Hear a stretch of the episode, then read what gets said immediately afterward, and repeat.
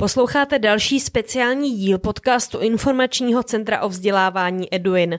Předseda správní rady Tomáš Feštek tentokrát mluví s ředitelkou a zakladatelkou nadačního fondu Kvído Miriam Janiškovou a ředitelkou Kvído pedagogicko-psychologické poradny Andreou Štefáčkovou. Jaký je rozdíl mezi talentem a nadáním? Jak nadání a talent u dětí a žáků ve třídě rozpoznat? A je nadání nebo talent měřitelný a případně jak díl navazuje na osmou epizodu seriálu Ochránce. Příjemný poslech. Educast o vzdělávání s nadhledem. Já vás nejdříve poprosím uh, o představení, to znamená, abychom rozuměli tomu, jakým způsobem, v jaké organizaci a jak profesně se k tomu tématu vztahujete. Poprosím nejdřív paní Janiškovou. Dobrý den, Tomáši. Jmenuji se Miriam Janišková a jsem zakladatelkou a v současnosti také ředitelkou nadačního fondu Kvído. A mimo těchto pracovních titulů jsem také maminkou intelektově nadaného chlapce. A e, nadační fond Kvído se věnuje nadaným jakým způsobem? Věnuje se pomoci učitelům a rodičům právě tyto intelektově nadané děti poznat, pochopit jejich specifické potřeby a uspokojit je. A nejenom teda v oblasti kognitivních schopností, ale také sociálně emočních dovedností. My někdy totiž říkáme, že ty děti jsou vědomostmi a znalostmi napřed ale sociálně často mimo. Děkuji moc krát. Poprosím paní Štefáčkovou. Dobrý den taky. Já se teda jmenuji Andrea Štefáčková, jsem ředitelkou Kvídoporadny, což je psychologicko-pedagogická poradna právě úzce specializovaná pro pomoc eh, rodičům, učitelům a i právě těm intelektově hmm. nadaným dětem. Ta moje profesní specializace je jsem psycholožka, speciálně pedagožka a psychoterapeutka. Hmm, děkuji pěkně. První, na co bych se chtěl zeptat, co se vlastně myslí tím termínem mimořádně nadaní. Jo? Protože tady se do, dohromady do jisté míry míchají pojmy talent, talentované děti, nadané děti, mimořádně nadané děti. Tak eh, jak se v těch pojmech máme zorientovat? My bychom tam ještě doplnili intelektově nadané děti. Není nadání jako nadání. Bude to intelektové nadání, což je o nějaké fungování nervové soustavy, ale potom je i nadání, nebo můžeme říct lépe výstižné talent, třeba umělecké, sportovní, manuální. Jo, a tam třeba v těchto těch talentech eh, mnohdy můžeme vyjádřit, že každé dítě na tady tyhle ty talenty, nebo na nějaký ten talent uh, genius. Opravdu něco v každém dítěti dřímá a vždycky něco u toho dítěte najdete. Ale nemůžeme říct, že každé dítě je intelektově nadané a buď to teda nadprůměrně nebo mimořádně intelektově nadané. A my v Kvídovi se právě těmto intelektově nadaným dětem věnujeme. Já se zeptal paní Štefáčkové ten termín mind děti. Uh-huh. Co to znamená? To je termín, který uh, jsme vlastně uh, vytvořili z toho důvodu, uh, jak říkala právě Miriam, to nadání, když se řekne, tak není jasné, jaké to je jako nadání, co, co, o čem přesně to mluvíme. Když to, když se použije uh, ten pojem mind dítě nebo mint dítě, tak už v té zkrátce mimořádně intelektově nadané dítě, mint, to je obsažené, že se opravdu bavíme o těch rozumových schopnostech, o tom odlišném fungování nervové soustavy. To je jedna věc. Druhá věc, proč eh, my jsme tenhle ten pojem zvolili, bylo, že když se řekne nadání, nadané dítě, tak si valná většina lidí představí něco hrozně jenom jako pozitivního. To je dítě chytré, úspěšné, šikovné, vlastně nepotřebuje žádnou pomoc, pomůže si v životě samo a má to jako jasně nastavený. Ale uh, s tím intelektovým nadáním se pojí velká část různých charakteristiky, ať už v prožívání, vnímání, chování, které jsou takové jako neobvyklé, které ho nějakým způsobem můžou v té běžné společnosti limitovat. To znamená, my bychom byli rádi, když se řekne mint dítě, aby člověku právě eh, vytanulo na mysli, že to není jenom to super, ale že to může způsobovat i nějaké potíže. Dobře, rozumím. My, já... se budeme, my se budeme v tomhle rozhovoru teďka věnovat tomuto druhu dětí, protože to je vlastně to, o co nám jde. Poprosím paní Janišku, aby to doplnila. Děkuju. Já jsem chtěla i zdůraznit to, že kromě té zkratky jak Andrea eh, povídala, intelektově nadané dítě, tak eh, ono to v angličtině samozřejmě má i výraz slova mind, což je mysl. A jednou z typických charakteristik těchto dětí je, že myslí jinak. Proto i my máme od začátku vzniku kvída ve sloganu Myslíme jinak, protože tyto děti opravdu myslí jinak. Chovají se jinak a prožívají jinak. Rozumím, takže eh, my jsme to zúžili na jednu skupinu dětí, to znamená ten projem nadání a talent, to je širší skupina. My se bavíme o, o dětech, které fungují, myslí jinak eh, a může to přinášet i mnohé problémy. Což je kromě jiného důvod, proč to dítě jako učitel eh, nemusí vždy rozeznat protože prostě on se nejeví jenom jako výjimečně talentovaný, úspěšný a tak dále. Ale samozřejmě ta podstatná otázka je, existuje nějaký odhad, kolik takových dětí e, v populaci je, anebo když to vezmeme běžně ve třídě, ve 30 člené e, třídě, kolik takových dětí ten učitel má? Já odpovím na tu poslední otázku, začnu hmm. od konce. To znamená nějaký dvě až tři intelektově nadané děti ve třídě jsou o tom počtu 30 dětí což odpovídá v průměru nějakým 10%. A proč 10%? Protože dlouhodobě je uváděno, že jakékoliv společnosti, populaci jsou 2 až 3% dětí nebo i potom třeba dospělých, mimořádně intelektově nadaných a cca 10 až 12% nadprůměrně intelektově nadaných. A z naší zkušeností, kdy my jezdíme do těch škol, pomáháme s vyhledáváním těchto dětí přímo v terénu, přímo v těch třídách, tak opravdu se nám uh, potvrzuje to číslo, samozřejmě plus minus nějaká odchylka, vždycky pětiprocentní, že to je cca 10% těchto intelektově nadaných dětí. Což když potom vezmu třeba na populaci České republiky ve věku 3 až 15 let, pomůžu si Českým statistickým úřadem, tak potom v přepočtu je to cca 220 tisíc takovýchto dětí, což je obrovské číslo, obrovský vlastně potenciál pro naši zemi. A asi nevíte, Tomáš, nebo víte, kolik je jich oficiálně diagnostikovaných, to znamená vlastně mají papír z pedagogicko-psychologické poradny. Víte to? My to s chodou okolností víme, protože jsem to dával do titulku, v tom seriálu. Pravda. e, takže tam to, tam to je. Jasně někde, někdo z nás dohledal tisíc, někdo dva tisíce, ale pořád se pohybujeme v těchto řádech. Jo. A když to vezmu z pohledu běžné školy a budu se tam zeptat, kolik mají mimořádně nadaných dětí, no tak mi většinou řeknou jedno, nebo někdy řeknou tři, ale to mají 700 dětí jako v té třídě, v té škole. A já vám doplním ještě. V roce 2016 Česká školní inspekce eh, dělala průzkum právě mezi mateřskými školami, základními školami i eh, vysokými školami, že kolik těchto dětí tam mají. Samozřejmě nějaká procenta eh, vyšly na základních školách i na středních, což bylo vyšší procenta na těch středních školách. Ale když se ptali mateřských školek, kolik máte takových dětí, to číslo bylo nula. My nemáme žádné, nula procent. Mm, teďka se pojďme soustředit na jakousi radu pro učitele, kteří teda z toho, co jsme řekli, asi tuší, že jich tam teda mají víc, než předpokládali, to znamená buď nula nebo jedno. A při jakých příznacích má učitel spozornět u toho dítěte, protože je možné, že, že by eh, spadalo do té kategorie, které vy říkáte main. Uh-huh. Ta běžná představa, jak si to ty lidi představují, tak eh, to je takové to klasické, hlásí se, má jedničky, chodí na olympiády. Ale uh, přesně, uh, jak tušíte, není to takhle jednoduché. Ty děti opravdu jsou, uh, jsou velmi zvídavé. Ale není to jenom taková ta běžná zvídavost typu, že chtějí věci vědět, oni jim chtějí jako eh, rozumět a chtějí jim rozumět hluboce. To znamená, mají neskutečné množství otázek, nespokojí se s jednou jednoduchou odpovědí, někdy mají tendenci to i spochybňovat a ptají se, a, a jak to víš, jo, jak jsi na to přišel. Takže je to opravdu o nějakém hlubokém porozumění těm věcem. Uh, mývají jako dost neobvyklé zájmy, uh, třeba jejich věku. To znamená, mám čtyřleté děti, které se zajímají zajímají o houby a e, znají latinské názvy e, nejrůznějších druhů, po kterých já jsem v životě neslyšela. Můžou to být technické zájmy, ale jako velmi dohluboka, kdy zase e, pětiletý dítě může, jednou mi tam kreslilo jaderný reaktor jo? A tu jadernou vlastně jako reakci. Takže takovýhle neobvyklý typy zájmu můžou mít.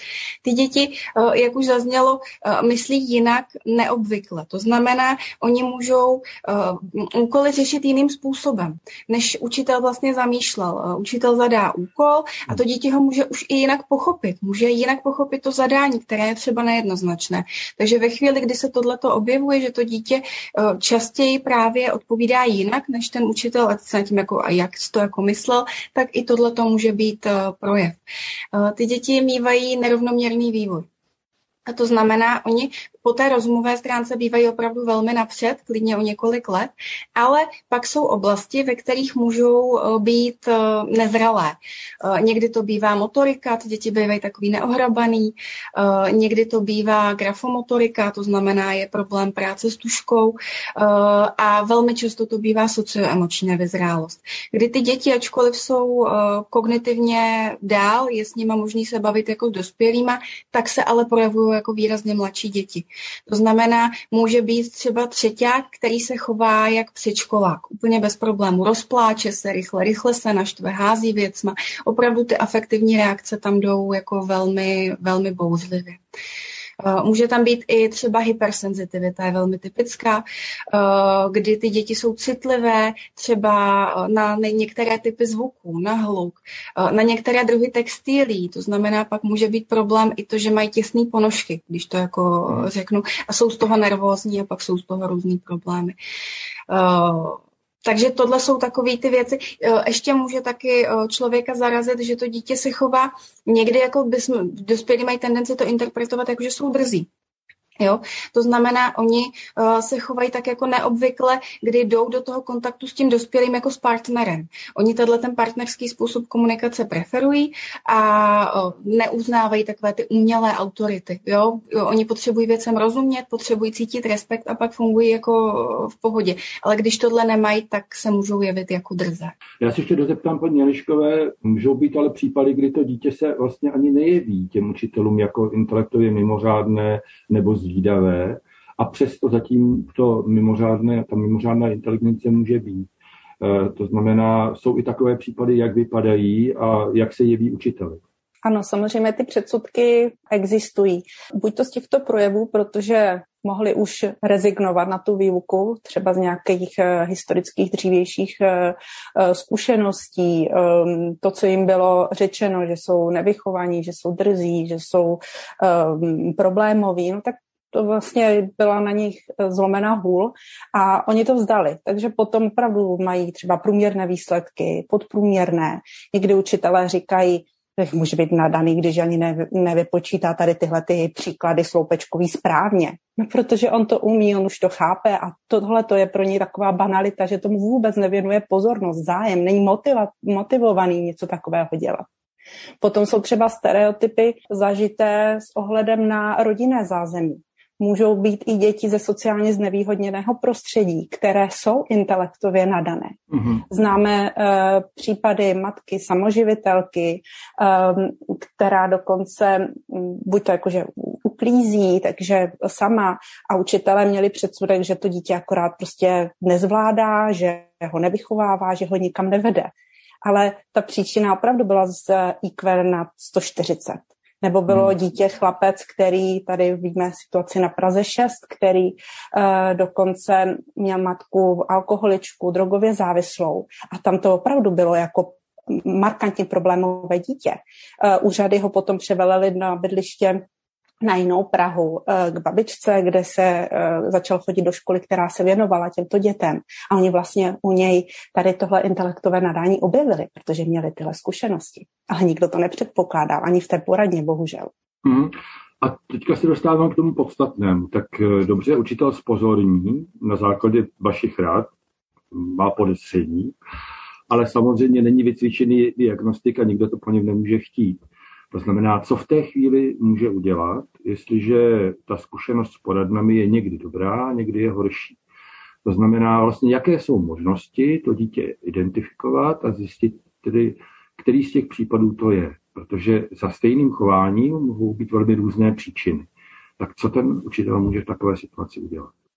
Určitě to nadání jako takové může fakt jako potvrdit opravdu jenom komplexní psychologická diagnostika. Bez toho to nejde, ale uh, existují i různé nástroje, které můžou tomu člověku trošku jako pomoct v tom rozhodování, když to tak řeknu, jaká je tam pravděpodobnost, že to opravdu je, je to ono, že to je to mým dítě. Uh, existují různé nominační nástroje, uh, typicky třeba nominační dotazníky, které jsou zaměřené na nějaké projevy chování, které člověk nějakým způsobem popíše a na základě toho uh, se ukáže míra té pravděpodobnosti, ano, je to způsobené tím, že by to mohlo být nadání, anebo ne, spíš to nevypadá. My třeba takovéhle nominační dotazníky, pretesty máme na stránkách volně vlastně k dispozici, že člověk, když má tohle podezření, může je vyplnit. Uh, ten nominační dotazník se dostane vlastně k psychologovi, který ho kvalitativně na základě základě těch informací vyhodnotí a dá tuhle tu zpětnou vazbu, ať už učiteli, nebo třeba i když by si to chtěl udělat rodič. Takže to je taková varianta toho, co se dá udělat vlastně jako dopředu. Existují i různé screeningové nástroje, to znamená různé screeningové baterie takových jako úkolů. My některé máme v kvídu, ale existují i některé, které jsou volně k dispozici. Pro učitele třeba existuje IDENA, což je takový nástroj, kde je jak vlastně škála posuzování posuzovací, takováhle ten nominační vlastně dotazník, tak i nějaké úkoly z češtiny a z matematiky, které to umožní. Ale jako víc toho moc není, jo. Jako, že by byly nějaké široké možnosti, jako do čeho sáhnout, to jako Já si to jenom upřesním, to znamená, mohu jít na stránky Kvída a tam udělat nějaký teda jako prvotní dotazník, trošku jako posunout v té identifikaci. Jestliže mé podezření trvá, tak vy mluvíte o psychodiagnostice, eh, ale tedy tam bych potřeboval upřesnění, kam se mohu obrátit uh-huh. učitel a co pro to mohu reálně udělat. Co se týče toho, kam se může obrátit učitel, tak eh, vždycky je potřeba, aby se učitel obrátil nejdřív na rodiče, protože rodiče je zákonný zástupce a učitel nemůže tu diagnostiku samozřejmě zprostředkovat bez jeho souhlasu. To znamená, eh, ve chvíli, kdy tam je ten souhlas toho rodiče, tak se může jako rodič obrátit. Eh, my eh, v rámci kvídoporadny ty psychodiagnostiky děláme. Ona ta psychodiagnostika nadání není úplně jednoduchá. Jo, ono je to opravdu takový jako poměrně specializovaný v tom, že tím tím, jak jsme si řekli, jaké ty projevy toho chování toho dítěte můžou být, tak určitě vás jako i napadalo, že to jsou věci, které se objevují i u jiných věcí, že, že to není jenom specificky jako nadaný dítě, ale že to může vést i k tomu, že když ten eh, člověk, kterému to dítě jde, ten psycholog, s tím nemá takovou zkušenost, tak uh, ty děti dostávají někdy uh, třeba takové jako misdiagnózy, nálepky, třeba ADHD, porucha autistického spektra. Někdy se to stane, že na základě těch vnějších projevů eh, to jako svádí k nějaké té jiné diagnoze. Eh, problém je i třeba to, a to se projevilo i v tom eh, vlastně díle toho ochránce, kdy se jako dává velký důraz na to celkový IQ jo, že IQ musí být na 130. Ano, dřív to tak opravdu bylo, dřív podle starší školské legislativy, pokud dítě tenhle ten eh, počet těch, eh, toho intelektového kocientu neměl, tak nemohl být považovaný za nadaného, nemohlo s ním být nějak jako pracováno. Dneska už to tak není. Dneska opravdu i dle školské legislativy uh, si je důležitější ta struktura těch schopností a to, jestli v něk- které té oblasti to dítě to nadání má, ale rozhodně to nemusí být to celkové IQ. A bohužel někde se to taky ještě pořád, je, je to vývoj, prostě mhm. ještě to někde přetrvává.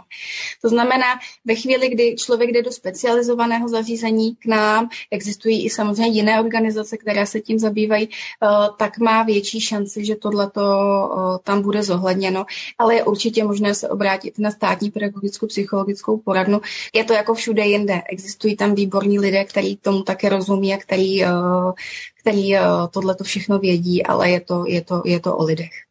Dobře, my se budeme blížit ke konci. Já ještě poprosím paní Jeniškovou o jednu věc.